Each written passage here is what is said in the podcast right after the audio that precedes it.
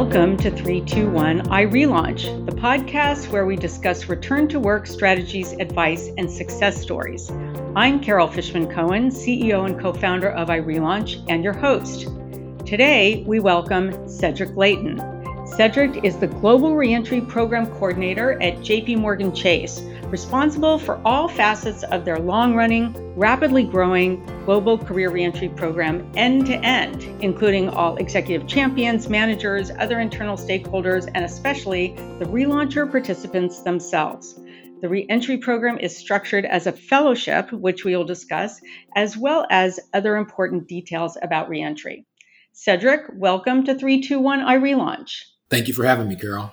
I always look forward to an opportunity to talk about our returnship program here at JP Morgan Chase and Company. Well, we're really excited to have you and to hear all the details. And maybe that's a good place to start. Uh, could you please give us a brief history and description of the JP Morgan Chase reentry program? I know it's one of the older career reentry programs. Yes. And our program, it's actually a 15 week fellowship and it's designed to attract highly accomplished individuals who are currently on a career break of two years or more. And at the time of separation from the workforce, they were at the associate or vice president level. And for those who are not in the finance industry, that's really your entry level management positions. And through a combination of work experience, training, mentorship, the participants in the program gain the industry knowledge and insight needed in order to have successful long term careers here at the firm. As Carol said, our program actually launched back in 2013. Uh, we received a grand total of 186 applications. I know that's not much. And from that 186, we selected 10, and they were all actually based in New York that year. Fast forward to our last program we completed, which was our 2021 class. We had 120 participants, and they were selected from a grand total of more than 4,500 applications. Uh, we like to say that because it lets them know just how unique and special they are when they get selected for the program. And they participated in more than 17 locations all around the globe that we have here at the firm. Uh, and that's participation in multiple states within the United States, participation in the United Kingdom, multiple countries in Europe. We have participation in India, in Singapore, Hong Kong, and for the first time last year in Latin America. Well, you know, I remember when the reentry program launched back in 2013, and to hear about the evolution and growth of the program uh, over time to where you are today is is, is really outstanding. So it, it's so exciting to hear about it. Cedric, can you give us a little bit more detail in terms of when does the program run? Is it run at the same time uh, every year? When are applications open? And a, a little bit uh, more information about whether that's uh, different depending on if you're in different parts of the world or if, or if you're in the US. Right. And great question, Carol. And for our program, it's actually international and we run it once a year. And the great thing about our program, too, is that no matter if you're here in Dallas, Texas, where I'm at, or if you're in the United Kingdom, you're going to go through the same program experience. That's the way we have it planned. Now, your time zones will be a little different, but your experience will be exactly the same. And we usually start our planning for our program. I know we, we run it once a year, but we usually start planning for it right around the August, September timeframe, because uh, that's when we're starting to reach out to you know our head of talent acquisitions, our executive recruiters, to start looking for support, sponsors, you know, for fellows during the coming class. We officially launch our program in October. And that's when we get the great opportunity to work with our, our relaunch partner to market our program. And then right around the October up to mid-January timeframe, that's when we're going through what we call our sourcing and screening process. So we're accepting applications for the different roles that we have available. And then our great recruiting staff are going through and screening those applications to find out who are the best potential candidates. Uh, from that point, then what we do is once we identify the best candidates for the roles we have available, then they start the placement as far as you know figuring out which role should be the right fit and the onboarding process for those candidates. And that usually ends right around mid to late February timeframe because our actual program part of it officially kicks off. And it's usually the first week, second week of March. And then that's when they actually come on board as reentry program participants and then they go through some training, and then they actually go and join their teams and work through that 15 week uh, process. Hmm. Cedric, when you were talking about the the roles that people got matched with roles, do they actually apply for a specific role or a role category, or they do they apply for the program and then you match them internally? And that's a great uh, question, Carol. And it's actually really a combination because what we do is we actually work with our recruiters, and that's us as the program team, who in turn work with managers to identify roles. And then once they identify roles that they have available and they want to, you know, fill those with a reentry program participant, then the recruiters work with the manager to actually create a detailed job requisition. So it, it would be the same requisition you would see had you applied for a just a normal full-time hire, you know, any one of them. The difference is, like I said, why it's a combination is, is upfront in that particular requisition. Number one, we identified as a reentry program participation role, right? So they know it's a 15 week program internship. And it's also advertised on our careers page for the reentry program. So anyone who is interested in the program, we actually direct them to our reentry page on our career site. That way they're seeing all the opportunities that we have available within the program. And if they click on a particular requisition, they can actually look at that requisition. It'll give them an idea of number one, where the role is going to be, because that's important. And it also gives them an mm-hmm. idea of what type of experience that we're looking for to fill the role and what kind of qualifications. That way they can make sure they're applying for the right role. Mm-hmm. Can you give us a couple of examples of actual roles that might be part of the program? Sure, sure. We have roles that range from front office positions where you you know you're looking at treasury roles, roles in finance, roles in operations side. We also have roles in risk and compliance, we have roles in human resources. We have roles in our audit department, roles in our legal department, and one of our bigger roles, our I guess collection of roles that we usually have each year, is in our technology space. And I know they, these are really I would call them headers because within each one of those categories, you can have sub roles that you can apply for as well. So, like in technology, for example, you could be a data platforms person, or you can be a program manager. I mean, so they have different opportunities within each one of those uh, headers that I just referenced earlier. Mm-hmm. Well, this program, uh, Reentry, is so long running and so broad across so many functional areas and lines of business that there is incredible opportunity, as you can hear what Cedric is, is talking about, uh, that um, there there's a lot of different types of roles. So, you know, JP Morgan Chase is a Wall Street firm, a financial uh, services organization, but inside there are all these different functional areas that are not all finance.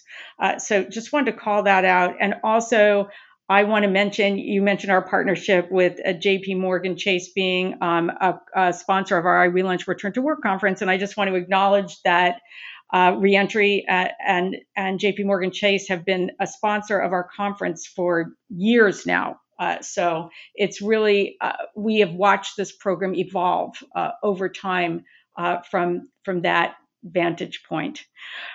Cedric, can you give us a little more information about the recruiting process itself? I know you walked through some of the timing, but um, the like how many interviews are there and what kinds of interviews are there and what can people expect if they put in an application and they actually move forward in, in your recruiting process? Right. And a part of the recruiting process, like I say, we have a great, great group of recruiters that step up and say they want to, you know, help us, you know, run the program and, and find the right candidates and fits for the roles that we have available. So they work closely with the managers who have raised their hand and say they want to sponsor a fellow for the program class. And then they work with that manager to create those job requisitions that I just referenced a, a minute ago, and then open the roles and list those roles on our reentry program specific career site. And then when we market our program, that's where we direct anyone who's interested in a potential opportunity with the firm we direct them to that career site and they can go and they can search the job by role, by, you know, if they want to look finance or technology, so they can search it like that as well. And then once they click on a requisition that they find interesting, then they would apply for it. And this is just like any other full time role you're looking for on any other career site, right? You'll search it, find the role you're interested in, click the apply button. Then that gets a notification sent to the recruiter who is assigned to that specific requisition and then they look at all the candidates that they get. Normally, there's a, a, resume. I think we some people term it as a CV attached to the application that they receive. Uh, the recruiters actually do a great job of diligently reviewing those, and then they find out who has the right, you know, background, experience, uh, you know, that they need for that role in order not only for to contribute to the firm, but you know, the goal is to make sure that this person who is coming on board has a real opportunity to be successful. So they do a great job of making sure they vet those applications that come in. I think I said we received 40 over 4,500 applications for our class last year, and only 120 got selected. That's because the recruiters did an incredible job of screening those, finding the right fit, getting with the manager, having discussions. Then they schedule interviews with the manager. The manager gets a chance to actually interact with the potential potential candidate, and then you know there could be a possible follow up interview with someone else on the manager's team just to reconfirm. But it's no different than if you came in, you know, for a career opportunity that wasn't a part of reentry. So you're going to go through the exact same process. And then once they identify that person, they'll reach out to the person, let them know that, hey, we would love to you to participate in our program this year. And then they will provide them with an offer letter. And hopefully, fingers crossed, they accept the offer that we give them. And then they are really ready to start with their internship with the program. Mm, that's super helpful. And, you know, obviously the numbers you're talking about, it's incredibly competitive uh, to get into this program. I have to say, I love that you call the participants fellows. Um, there, there's, it, there's a prestige, a professionalism that is attached to um, being being called a fellow that is feels really uh, appropriate, and and I I just lo- I love that nomenclature. Can we um, talk a little bit more about uh, preparation. Now, we've just uh, people see from the numbers you're talking about how competitive this program is to get into. So, is there any kind of technical or other preparation that you would recommend uh, people uh, go through if they're anticipating they're going to apply for reentry? And maybe can you comment for those who are applying for certain technical roles? Do they need to take some kind of a timed coding test or other kind of um, te- technical exam? No, and for technical roles, I'll, I'll, I'll, touch on that first. There's no specific, you know, criteria or preparation you have to do to apply for the program. What I will say is that once you apply, depending on what the role is, especially in the technology space, there could be, like Carol referenced, there could be a follow up test as a part of the interview process that they may ask you to do just to confirm you know where your skill sets are and make sure they're putting you into the right you know opportunity so you can be successful. But the great thing about the program is, is once you come on board and you are a reentry program fellow here at the firm you'll get orientation training just kind of get you acclimated with the firm and how we do things our you know our, our acronyms that we use that so many firms use and some of the terminology we use. You'll get exposed to that but also as if you are in a technology role you'll get some additional training during our orientation week. But the bulk of the training that you'll get, and this is no matter where you're in the technology role or non-technology role, is once you join your team. Any type of you know operations or preparations that you'll need in order to be successful in your role, you will get that training once you are joined with your team. And it's no different than if you were just a pro, you know a employee coming in that applied and came in without going through our reentry program. You'll have the same experience. I will be happy to brag about and say, but if you come through reentry, you're getting a little bit of extra care and, and attention from our program team because we want to make sure that you are ready to go day one uh, when you join your team. So, and, and I think our success rate speaks to how that has actually worked. Cedric, can you give us some more detail on the performance or the track record of the reentry program over time? Sure, sure. Uh, like I said, our program launched in 2013. Uh, at the time, we only had 10 participants and we received 186 applications. And those 10 participants all worked in one location, which was New York. Fast forward to our last class that we actually completed, which was 2021, we received 4,500 plus applications. And out of that 4,500 plus, we selected 120 to participate in the program. And they were actually spread out in 17 locations around the globe. And our program participants are actually in multiple states within the United States, in the United Kingdom, multiple countries within Europe. They were in had some participants in India, participants in Singapore and Hong Kong, and for the first time we had participation in Latin America. And can you talk about how many people have been in the programs uh, since inception, and uh, give us a sense of what the conversion rate is uh, in of the people who are in the program? Sure. Since the inception of the program back in 2013, we've had 371 program participants go through, and out of that 371, our conversion rate was 84 percent. And I just want to um, mention to our audience that uh, when Cedric's talking about conversion rate, that means what percentage of the people who participated in the program were hired at the end of the program. And, you know, I have to comment that with a program that started in 2013 and has so much history, and you have 371 people who've gone through it, uh, that the idea that people in the earlier cohorts have been there long enough to now ha- have been uh, have raises and promotions over time are some of those people now in a position where they're actually managers themselves and have new reentry fellows working for them Yes, and actually, we like to say I think we talk about our program criteria where you're we're looking for the entry level managers, so that's the vice president and associate level. Well, people who have come into the program at that level are now in our upper and middle management levels, which are executive directors and managing directors. And they are now in a position where they have actually sponsored fellows. I know we have some for this year's program, and we had some sponsoring fellows for last year's program. So it really has come full circle from them being a program fellow when they first came on board with the firm to now being in a position where they can actually sponsor new fellows coming in to the new classes. You know, for me to hear that um, and think about way back in 2005, 2006, when Vivian Rabin and I were writing our book uh, called Back on the Career Track. It came out in 2007 about what the future might look like. This was the dream that there would be a relaunchers that were inside organizations long enough that they actually became managers of new relaunchers coming in. And that's exactly what you're describing and it's really exciting. And I'm so thrilled for everyone to hear that you have reached that point uh, at, with the reentry program. Um, I want to go back to one question regarding preparation, and this perhaps reflects um, my own experience when I was relaunching, because I'm a, a, financial analyst by trade. And I remember when I was interviewing, of course, I was interviewing back in 2001 before there was such a thing as a program.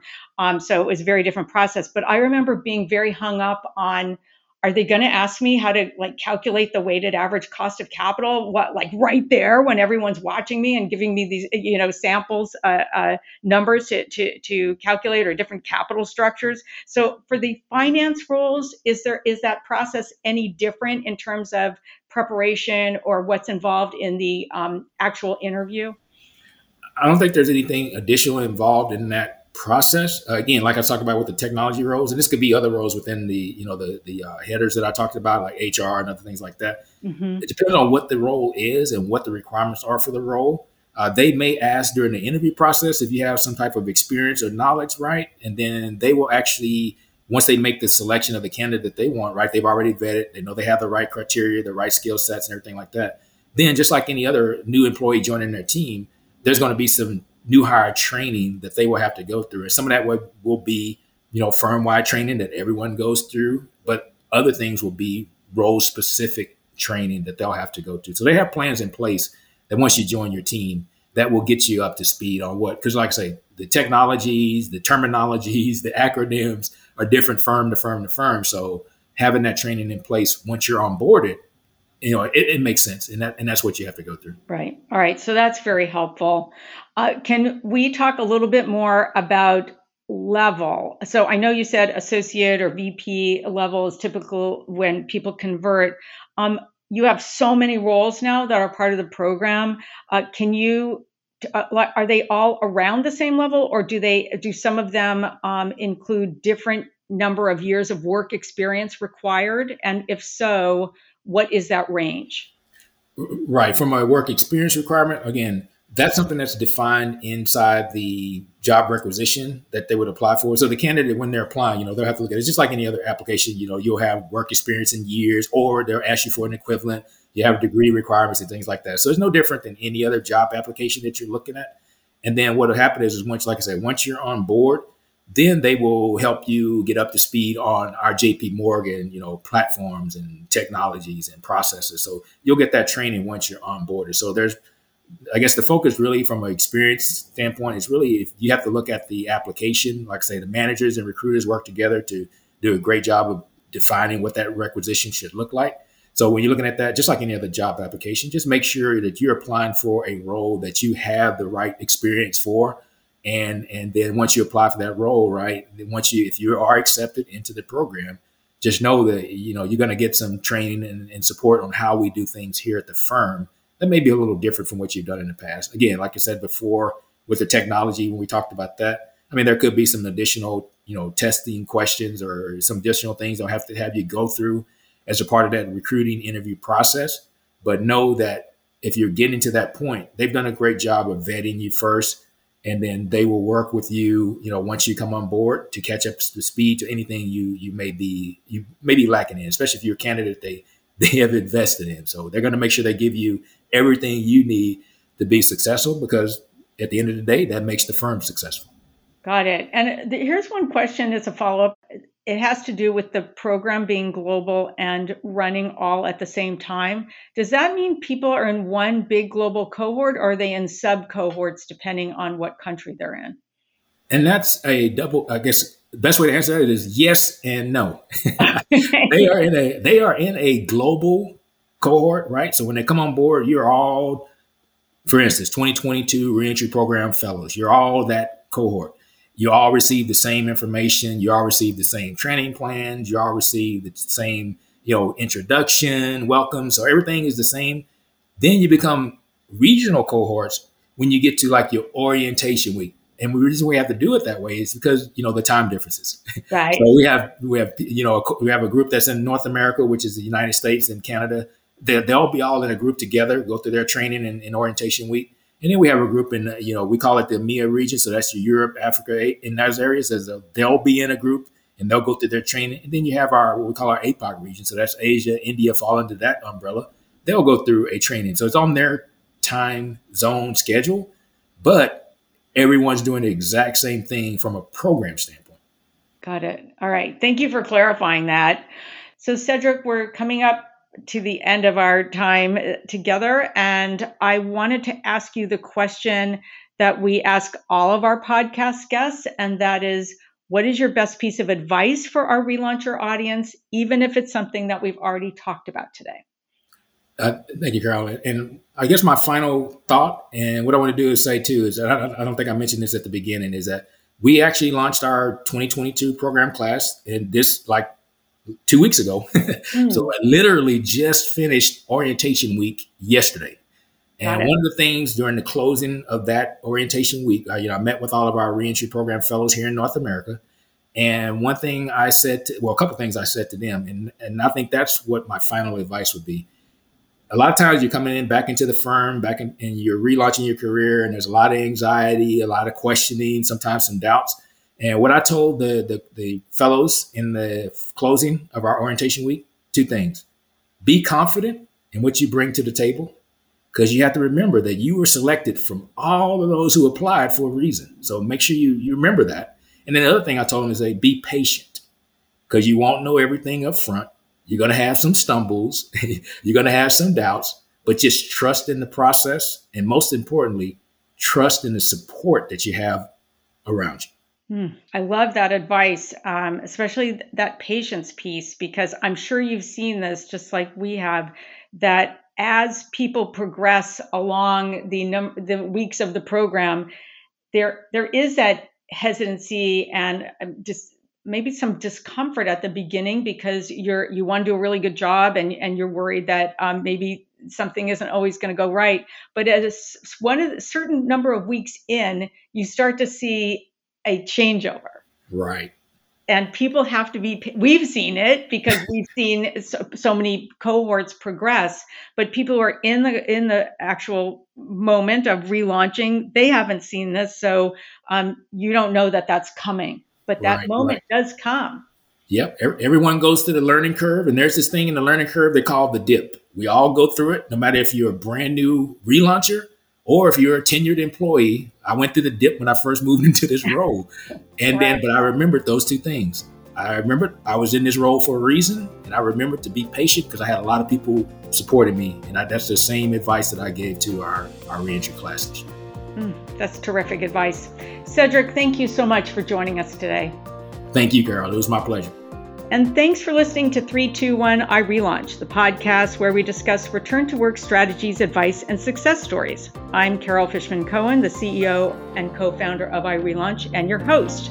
For more information on iRelaunch conferences and events, to sign up for our job board and access our return to work tools and resources, go to irelaunch.com. And if you like this podcast, be sure to rate it on Apple Podcasts and your favorite podcast platform. And be sure to share this podcast with a friend on Facebook, Instagram, and other social media. Thanks for joining us.